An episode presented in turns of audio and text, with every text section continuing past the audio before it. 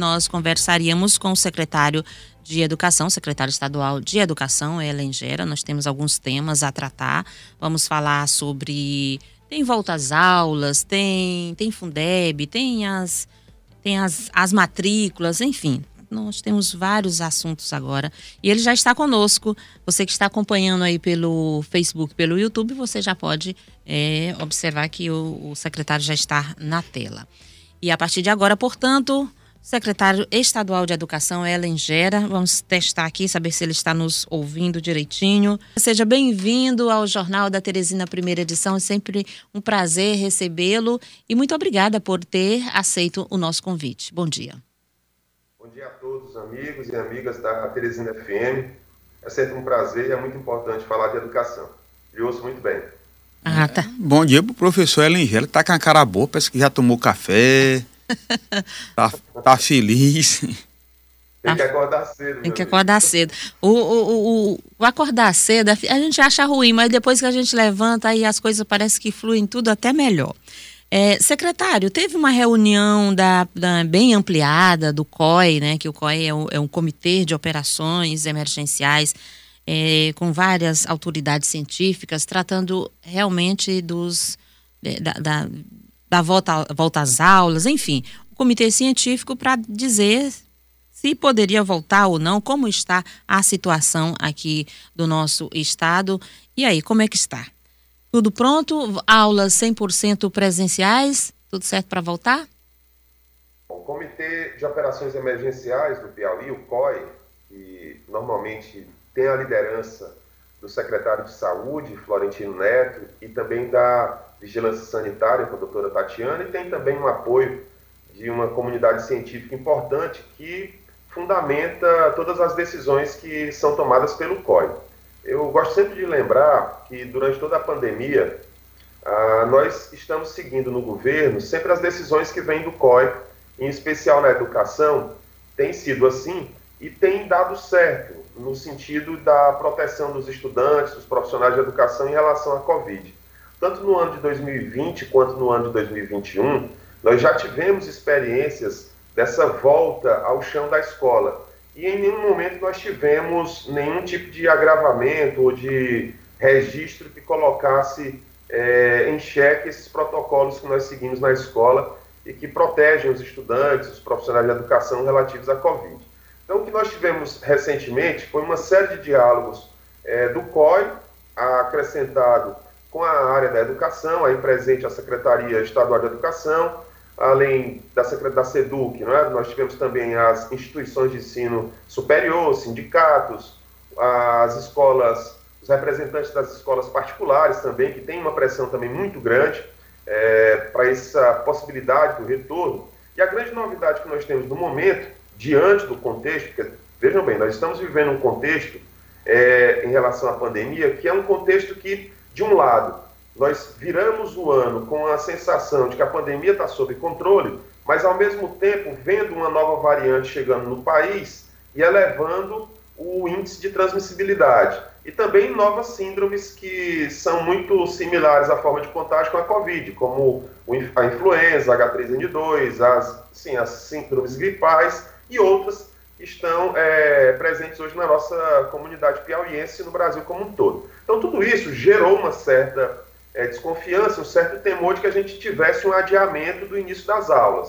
Mas, felizmente, na reunião com o C O E, com os dados científicos, o C O E de, definiu o quê? Que seguindo os protocolos, e aí o C O E deve hoje é, ter uma atualização de uma nota técnica dos protocolos educacionais, seguindo esses protocolos, o C O E autoriza O, a retomada, ou melhor dizendo, o início do período letivo do ano de dois mil e vinte e dois. E isso vale tanto para a rede estadual, quanto para as redes municipais, como para as escolas particulares. Escolas particulares, sejam escolas da educação básica, que tem educação infantil, aí vale todas as etapas e modalidades, educação infantil, ensino fundamental, ensino médio, educação de jovens e adultos, educação profissional, e também para o ensino superior. Então, assim, eu, eu deixo aqui como a grande notícia essa autorização do C O E que a gente possa, de fato, iniciar o período letivo de dois mil e vinte e dois. Agora, esse início, ele é totalmente atrelado ao cumprimento rigoroso dos protocolos. Havia-se também uma expectativa, é, lá ainda em dezembro, de que os protocolos pudessem ser mais flexibilizados. Tinha-se até uma discussão no início de dezembro se a gente iria ou não precisar da máscara. Porém, o C O E manteve os protocolos que já estavam vigentes, então vale o uso de máscara. Então, quais são os principais? Cite aí, então, secretário, os principais. Uso de máscara, distanciamento, o que mais? Isso, uso de máscara, higienização das mãos, é, limpeza dos ambientes, e um que estava também em ampla discussão, que era a questão do, da manutenção do distanciamento dentro da sala. E eu digo por que que esse protocolo, é, por que que esse item é importante. Porque o C O E manteve o distanciamento de um metro dentro da sala. Mas por que que, por que isso impacta no, na parte pedagógica? Porque quando eu mantenho o distanciamento na sala, uma determinada turma que não consiga ficar no me, é, totalmente junta naquele horário, vai com certeza promover um rodízio dos estudantes no ambiente da escola. Então nós vamos voltar, nós vamos iniciar o ano de dois mil e vinte e dois, mas com certeza muitas escolas irão ainda experimentar rodízio de estudantes e o modelo híbrido, principalmente as escolas que têm muitos estudantes. Então, vale máscara, higienização, higienização das mãos, o distanciamento interno da sala de aula de um metro, no ambiente externo de um metro e meio, e a grande novidade que o protocolo vai trazer, que é a exigência do cartão de vacinação para entrar na escola. Agora, com relação às crianças pequenas, que é de cinco a onze anos, os pais, como é, tem que ter autorização dos pais? Como é que fica essa situação? Olha, você tocou num ponto importante. O que é que nós temos hoje de garantia de vacinação até este momento? São para as pessoas acima de doze anos. Então, certo. Acima de doze anos, é, muito quem está ali já no ensino fundamental dos anos finais e já chegando no ensino médio, ensino superior, essas já têm vacina garantida. Então, tem que procurar vacinação, tem que e fazer a primeira dose, a segunda dose, se tiver reforço tem que fazer reforço, porque vai ser necessário realmente apresentar o cartão de vacinação ao chegar na escola. É, o que que acontece com as crianças de cinco a onze anos?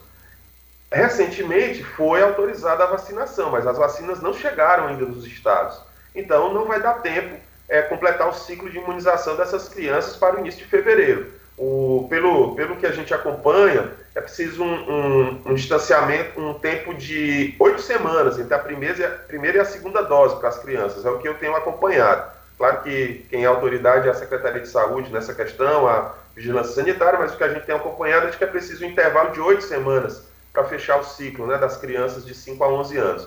Então, com certeza, nos meses de fevereiro e março, vai ter uma flexibilização da presença das crianças nas escolas. Com certeza as famílias terão a opção de enviar ou não os seus filhos enquanto elas não tiverem efetivamente vacinadas. Eu reitero aqui de que a vacina hoje ela é a principal defesa que nós temos em relação à Covid, somada aos protocolos que são definidos pelo C O E. Luciano. É, bom dia, secretário. Vamos aqui por partes, então. É, eu questiono, primeiro, quando é que começa o ano letivo efetivamente? Segundo, qual é o período que vai ser, o senhor falou aí, a, a retomada do ano letivo dois mil e vinte e dois. Eu acho que ainda tem coisa do ano de dois mil e vinte e um lá que ficou ainda por terminar. É, vai existir diferença de tratamento entre séries? Por exemplo, os alunos que estão lá no pré-ENEM, que tem uma atividade mais efetiva, mais intensiva, vai ter um tratamento diferenciado? E outra, quando o senhor fala no cartão de vacinação da criança acima de doze anos, como é que vai ser o tratamento? Se essa criança pode ser exclusa, ela só vai entrar para a sala de aula se ela apresentar o cartão? Como é que vai funcionar isso na prática? O Luciano disse que tinha dois questionamentos, mas ele acha que ele fez aí uns cinco a seis. Mas, mas é. O senhor entendeu, é só seguir a sequência aí. Ele já fez a entrevista todinha, já. Sim, secretário. Vamos, vamos por partes, então, Luciano. O dia. O... Quando começa? O letivo, ele se dá diferente de acordo com as redes, né? Então, as redes municipais têm seu calendário, a rede estadual tem o seu próprio calendário e as escolas particulares, cada uma segue a melhor data que lhe convém. O que que, qual é o padrão que nós temos no estado do Piauí quando a gente está no ano normal? É que o mês de janeiro seja um mês de matrículas, e é isso que está acontecendo hoje no nosso estado. A rede estadual de educação, por exemplo, está com matrículas abertas. As escolas particulares também estão fazendo campanhas, busca ativa de matrículas e também na rede municipal. Inclusive a rede municipal fazendo busca ativa, indo ao encontro das famílias para poder trazer as crianças de volta para a escola. Então, o calendário, normalmente você tem escolas particulares na última semana de janeiro começando. Nós já percebemos um movimento de algumas escolas particulares postergando uma ou outra semana para o início, justamente para poder se adaptar a esse protocolo que deve ser publicado hoje pelo, pelo C O E. E a rede estadual de educação, aí sim eu posso falar com mais é, propriedade, a rede estadual de educação, ela tem no seu calendário o, a data de sete de fevereiro como a data de início do período letivo, de fato, de dois mil e vinte e dois. Aí eu, eu digo o seguinte, todas as escolas vão iniciar as aulas do dia sete de fevereiro? Não, justamente pelo que você falou aí, Luciano. Nem todas as escolas fecharam ainda o período letivo de dois mil e vinte e um. Então as escolas tiveram tempos distintos, é bom lembrar que a rede estadual de educação é composta por seiscentas e sessenta escolas, então nós tivemos, por conta também da pandemia, nós tivemos escolas terminando o ano letivo em tempos distintos. Então, isso precisa também de um ajuste no início do período, mas a partir do dia sete de fevereiro, nós já teremos escolas da rede estadual de educação iniciando as aulas. Ainda sobre essa questão do ano letivo de dois mil e vinte e um, dois mil e vinte e dois, o que, é que tem que recuperar ou não, é importante dizer que lá em dois mil e vinte, o Conselho Nacional de Educação e o Conselho Estadual de Educação também, aqui do nosso estado, emitiram resoluções que permitiram que as redes pudessem fazer uma junção dos anos, ou fazer um trabalho de fechamento de ciclo. Então, muito de dois mil e vinte veio para dois mil e vinte e um, no que diz respeito ao currículo, e muito de dois mil e vinte e um irá, sim, para dois mil e vinte e dois. Então, nós teremos um trabalho pedagógico muito intenso no ano de dois mil e vinte e dois, para a gente dar conta da recomposição de aprendizagem daquilo que as crianças, os estudantes, não puderam realmente ter à sua disposição por conta do distanciamento provocado pela pandemia nos anos de dois mil e vinte e dois mil e vinte e um. O ano de dois mil e vinte e dois, a gente espera que seja assim, espera que a pandemia fique sob controle, que a gente possa ter segurança de fato de ficar no ambiente da escola. Vai ser um ano de muito trabalho para a gente recompor a aprendizagem dos estudantes. Eu digo para vocês, e aqui eu estou falando com quem acompanha os dados educacionais, nós fizemos avaliação diagnóstica em todas as escolas públicas do estado, sejam elas da rede estadual ou das redes municipais, e nós já identificamos que existe um prejuízo, sim, de aprendizagem por conta dessa pandemia, por conta do distanciamento da escola. Então, nós vamos ter muito trabalho pedagógico para o ano de dois mil e vinte e dois. E sobre as etapas de finalização de ensino médio que você citou, É, sim, de acordo com a etapa, a gente vai ter um trabalho diferenciado. Por exemplo, você citou a preparação para o Enem, que a gente sempre cuida com muito carinho e cuidado, porque é o último ano que o estudante está na escola, está conosco, então nós não teremos, por exemplo, quem está na terceira série do ensino médio em dois mil e vinte e dois, nós não vamos estar com eles em dois mil e vinte e três. Então a gente tem que trabalhar de forma prioritária, porque nós não teremos um outro ano para recompor a aprendizagem. E um outro trabalho também, só para destacar, eu cito dois aqui, e aí eu passo de novo para vocês para fazer a pergunta. O Luciano fez uma pergunta longa, a minha resposta também é longa. Então, então outro trabalho especial que nós vamos ter que fazer na Rede Estadual de Educação nesse ano vai ser também cuidar daquelas aulas que não puderam ser realizadas no, no ano de dois mil e vinte e um, como, por exemplo, os estágios dos estudantes das escolas de educação profissional. Nós vamos ter agora, nesse início de período letivo, já agora é, em fevereiro, as aulas práticas sendo retomadas para os estudantes das escolas de educação profissional que ficaram sem o estágio em dois mil e vinte e um. E também um programa forte, que, que também é muito sensível à pandemia, que é o programa de alfabetização de jovens, adultos e idosos. Como nós temos muitos idosos voltando para a escola para fazer o seu processo de alfabetização, também é um cuidado adicional que a gente tem, porque nós sabemos muito bem que acima de sessenta anos existe uma sensibilidade maior em relação à pandemia. Secretário... Então, pergunta longa, Marlene, desculpe, só Sim. complementando. A minha pergunta longa ficou só faltando uma aí. Os alunos de doze anos, acima de doze, como é que vai ficar o tratamento desses alunos se não apresentarem o cartão de vacina? Eles não entram, vão ser retirados de sala, como é que vai funcionar isso na prática? Bom, Luciano, durante toda a pandemia, nós temos usado muito bom senso e muita prudência, primeiro, para se defender da Covid, né, para não é para evitar contágio dentro do ambiente da escola, para evitar que a escola seja um ponto de aumento da transmissibilidade da Covid, E por conta disso, a gente tem trabalhado os protocolos com, com jeito, né, vamos dizer assim, com bom senso. Sempre tentando é, entender um momento atípico que nós estamos vivendo e respeitando, inclusive, também a, a, a, a questão da segurança que a própria família sente em relação ao movimento de ir para a escola. Entretanto, eu tenho que aqui é, dizer que é, é essencial que os estudantes voltem para a escola para a gente poder dar conta da aprendizagem das crianças, dos estudantes. É preciso voltar para a escola. Fica aqui esse apelo. Você que é pai, você que é mãe, você que é responsável, tem que voltar, tem que colocar seu filho, sua filha, a pessoa que você é responsável, de volta para a escola. O prejuízo está posto em termos de aprendizagem, é necessário retomar para a escola para a gente recuperar a aprendizagem. Como que a gente, como que a gente volta para a escola sem colocar ninguém em risco em relação à Covid?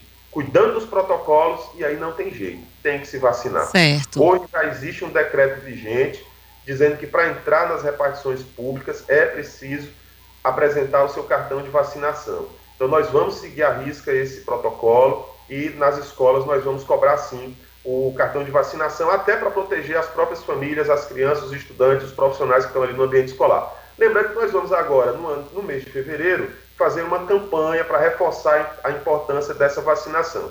E nós vamos, lógico, no início do mês de fevereiro, Luciano, aí com mais propriedade, recebendo as pessoas, nós vamos ver se existe uma, algum, alguns estudantes que estão descobertos. E vamos fazer campanha para poder fazer a vacinação de quem já tem vacina disponível, enfim, acima de doze anos. Mas vai ser exigido, sim, o cartão de vacinação para ingressar na escola. Só para deixar claro. Em fevereiro nós vamos analisar se esse número é um número Eu tenho um grande, ouvinte. ou se é um número realmente de exceção. Só para deixar claro, então o professor e o aluno que não se vacinar não volta para a sala de aula. Infelizmente não poderão ficar no ambiente da escola. Ok, professor. Nós não vamos transformar o ambiente da escola num ambiente de risco para a vida de ninguém. Eu vou agora para os ouvintes que já estão aqui aguardando na, na linha. É muito bom dia, quem fala e de onde? Bom dia, Marlene, Moisés Eduardo aqui da Pisaeira. Bom dia ao Luciano, ao entrevistado aí do... É, eu só queria é, dizer um questionamento aqui ao... ao nome dele, é o secretário Ellen Gera.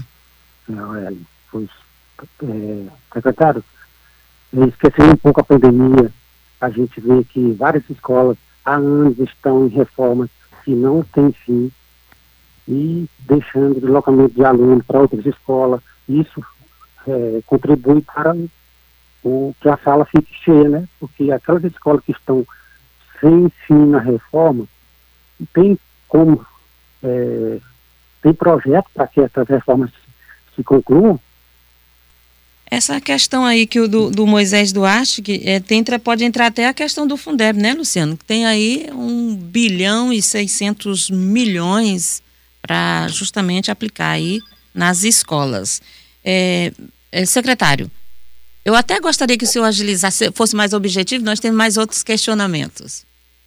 Bom, bom dia para o Moisés. Moisés tocou num ponto realmente importante, que é o de que nós temos, de fato, muitas escolas que estão passando por reformas. E, Moisés, nós só vamos liberar a escola para receber os estudantes de forma presencial se elas estiverem totalmente seguras relativas aos protocolos. Então a nossa equipe de inspeção, ela vai na escola, se a escola tiver com reforma e aquela reforma é, não permite o cumprimento dos protocolos, a escola fica sem receber os estudantes. Aí ou a gente mantém um, um modelo remoto, um modelo híbrido, ou a gente procura um espaço com a segurança adequada para receber os estudantes daquela unidade escolar. Então vai ser dessa forma. E lógico que esse ano de dois mil e vinte e dois, para além de tudo, por conta até do, do precatório do Fundeb, foi citado, É, nós vamos continuar fazendo os investimentos na infraestrutura das nossas escolas, e a nossa expectativa é de que a gente termine o ano de dois mil e vinte e dois com a rede já toda modernizada, já com todo o processo de reformas, ampliações e construções finalizados,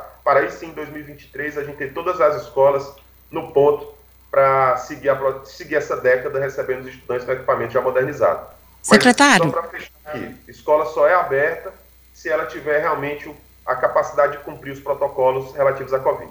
Falando em escola aberta, agora eu vou falar em escola fechada. Não sei se o senhor tomou conhecimento, nós tivemos a oportunidade de entrevistar profissionais da escola Terezinha Nunes, e a queixa era que o governo estava fechando essa escola. E o senhor, queria saber se o, se o senhor tem conhecimento do trabalho desenvolvido naquela, naquela escola, e a escola funciona pela manhã no ensino regular do sexto ao nono ano, e à tarde é aquela questão da sala multifuncional, atendimento a alunos especiais. Eu recebi aqui um áudio de, um, da, de uma professora, e eu gostaria que, que o senhor ouvisse para depois uh, fazer o seu comentário. Marlene, é, é uma escola que faz um trabalho diferenciado na parte de inclusão.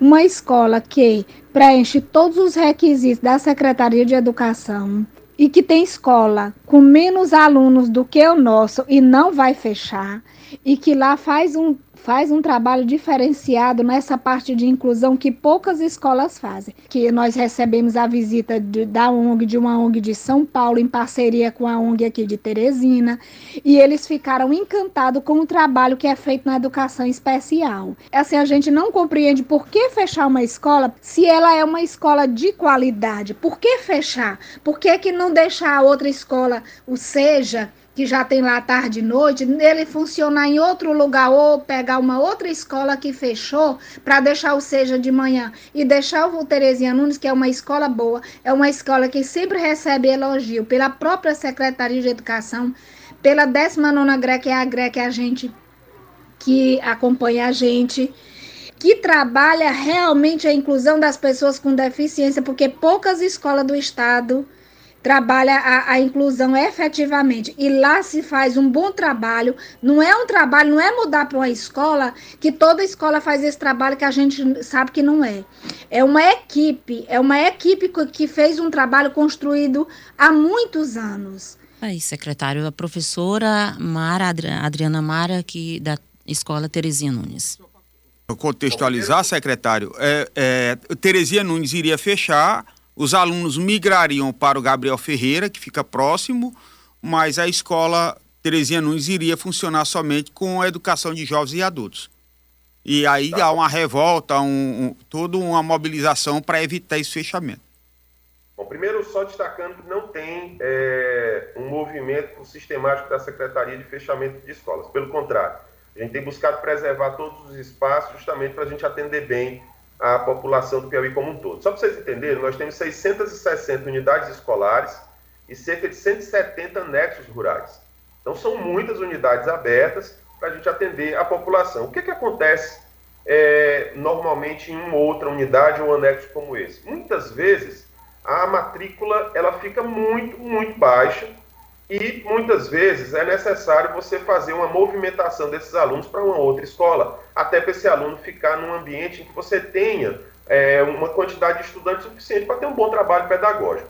Também acontece, muitas vezes, do prédio entrar em reforma, e às vezes você faz a movimentação dos alunos para poder reformar os estudantes. Isso, isso acontece normalmente no final do período letivo para o início do outro período letivo. A gente reorganiza a rede para a gente poder dar o melhor atendimento. Agora, o caso da escola em especial, aí eu vou pedir aqui licença para os amigos e amigas da Terezinha F M, até, até para a nossa professora, para a Mara, para eu poder analisar o caso de forma específica e ver exatamente o que, que a nossa equipe de, de gestão e inspeção escolar anotou lá para a escola e qual foi a destinação que ela deu para o ano letivo de dois mil e vinte e dois para a nossa escola Terezinha Nunes. E aí eu fico aqui, é, Luciano, no compromisso de poder mandar aqui uma nota, ou quem sabe um vídeo, para que vocês possam passar para a comunidade de forma mais específica sobre essa escola, tá bom? Porque infelizmente eu não tenho um relatório aqui na minha mão sobre o que a gestão e inspeção escolar determinou para o ano letivo de dois mil e vinte e dois para a escola citada, tá bem?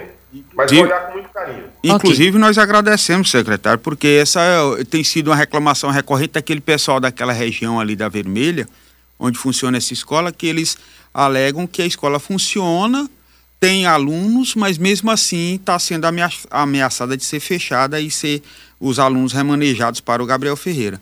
Eu aproveito a, a sua presença aqui na Terezinha F M, secretário, para fazer um questionamento também dos professores.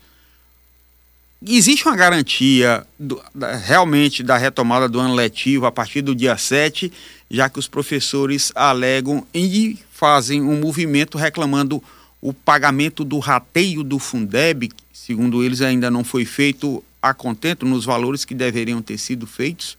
Como é que está o tratamento dessa situação? É, secretário, o senhor está muito ocupado. Eu ia para um intervalo rápido e aí já voltava com o senhor e o senhor concluía. Pode ser? Eu, eu eu, se eu puder responder rapidinho aqui... Pois então, pois então tá bom. Pois vamos, pois vamos responder. Mas só para só para destacar aqui, Luciano, em relação ao rateio, o rateio ele foi já realizado no final do ano passado, por algo em torno de, seis, de sessenta e dois milhões de reais foram é, rateados em forma de abono para os profissionais de educação, algo em torno de vinte e duas mil e quinhentas pessoas rece, receberam esse rateio. Agora, claro, são muitos profissionais, então o rateio não é feito na proporção da quantidade dos profissionais. A gente tende o profissional querer receber mais, mas nós buscamos A seguir a lei, seguir a regra do Fundeb, tal qual ela estava posta, para a gente poder contemplar as pessoas que tinham direito. Agora, se alguém se sente no, no direito ou no questionamento, pode entrar administrativamente na SEDUC, que a gente analisa caso a caso. Em relação aos professores, nós estamos em diálogo constante com o sindicato. Até o momento não tem é, nada que, que mostre que a gente é, não poderá contar com os professores no início do período letivo, e a gente espera que, diante do, dos entendimentos que já têm sido dados, tanto do governo, Secretaria de Governo, Secretaria de Administração, Secretaria da Fazenda, as articulações que nós temos junto ao sindicato, que a gente possa iniciar o nosso período letivo de dois mil e vinte e dois e cuidar da recomposição de aprendizagem dos nossos estudantes, mas sempre aberto, sempre muito sensível às, aos questionamentos e às queixas e sugestões e críticas da... da nossa principal categoria da educação, que são os nossos professores e professoras. Pois, tem mais uma aqui, professor, é da Jesus Camelo, professora Jesus Camelo,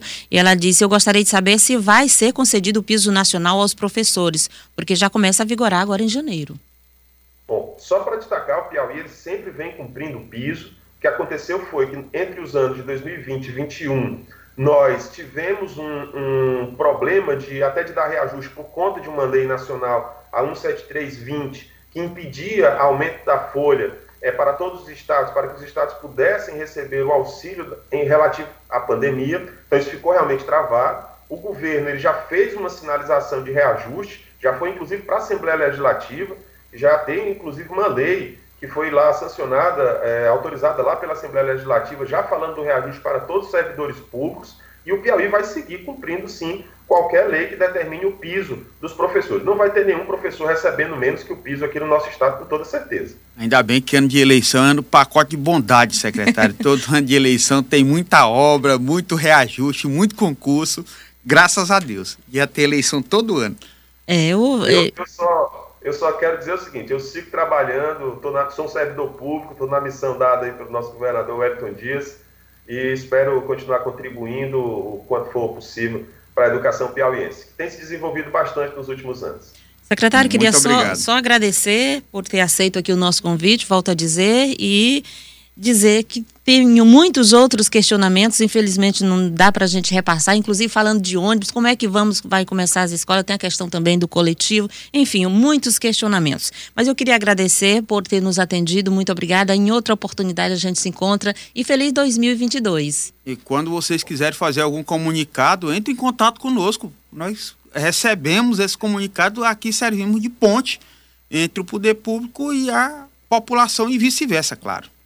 Não, fico muito feliz com a abertura, é sempre importante falar de educação, esse mês de janeiro é especial, justamente por conta das matrículas, e fico sempre à disposição para a gente buscar outros esclarecimentos, talvez um programa com uma pauta mais específica para falar de uma determinada pauta em especial, com alguns minutos destinados, fico à disposição. Eu, eu inclusive, gosto muito de vir aos programas, porque eu sei a importância é, da imprensa, da comunicação piauiense, porque isso cria um bom engajamento na nossa sociedade. Deixo um grande abraço a todos e todas e feliz ano novo para a nossa querida Terezinha Nunes. Muito obrigado, saúde. Você vai ser demandado, viu?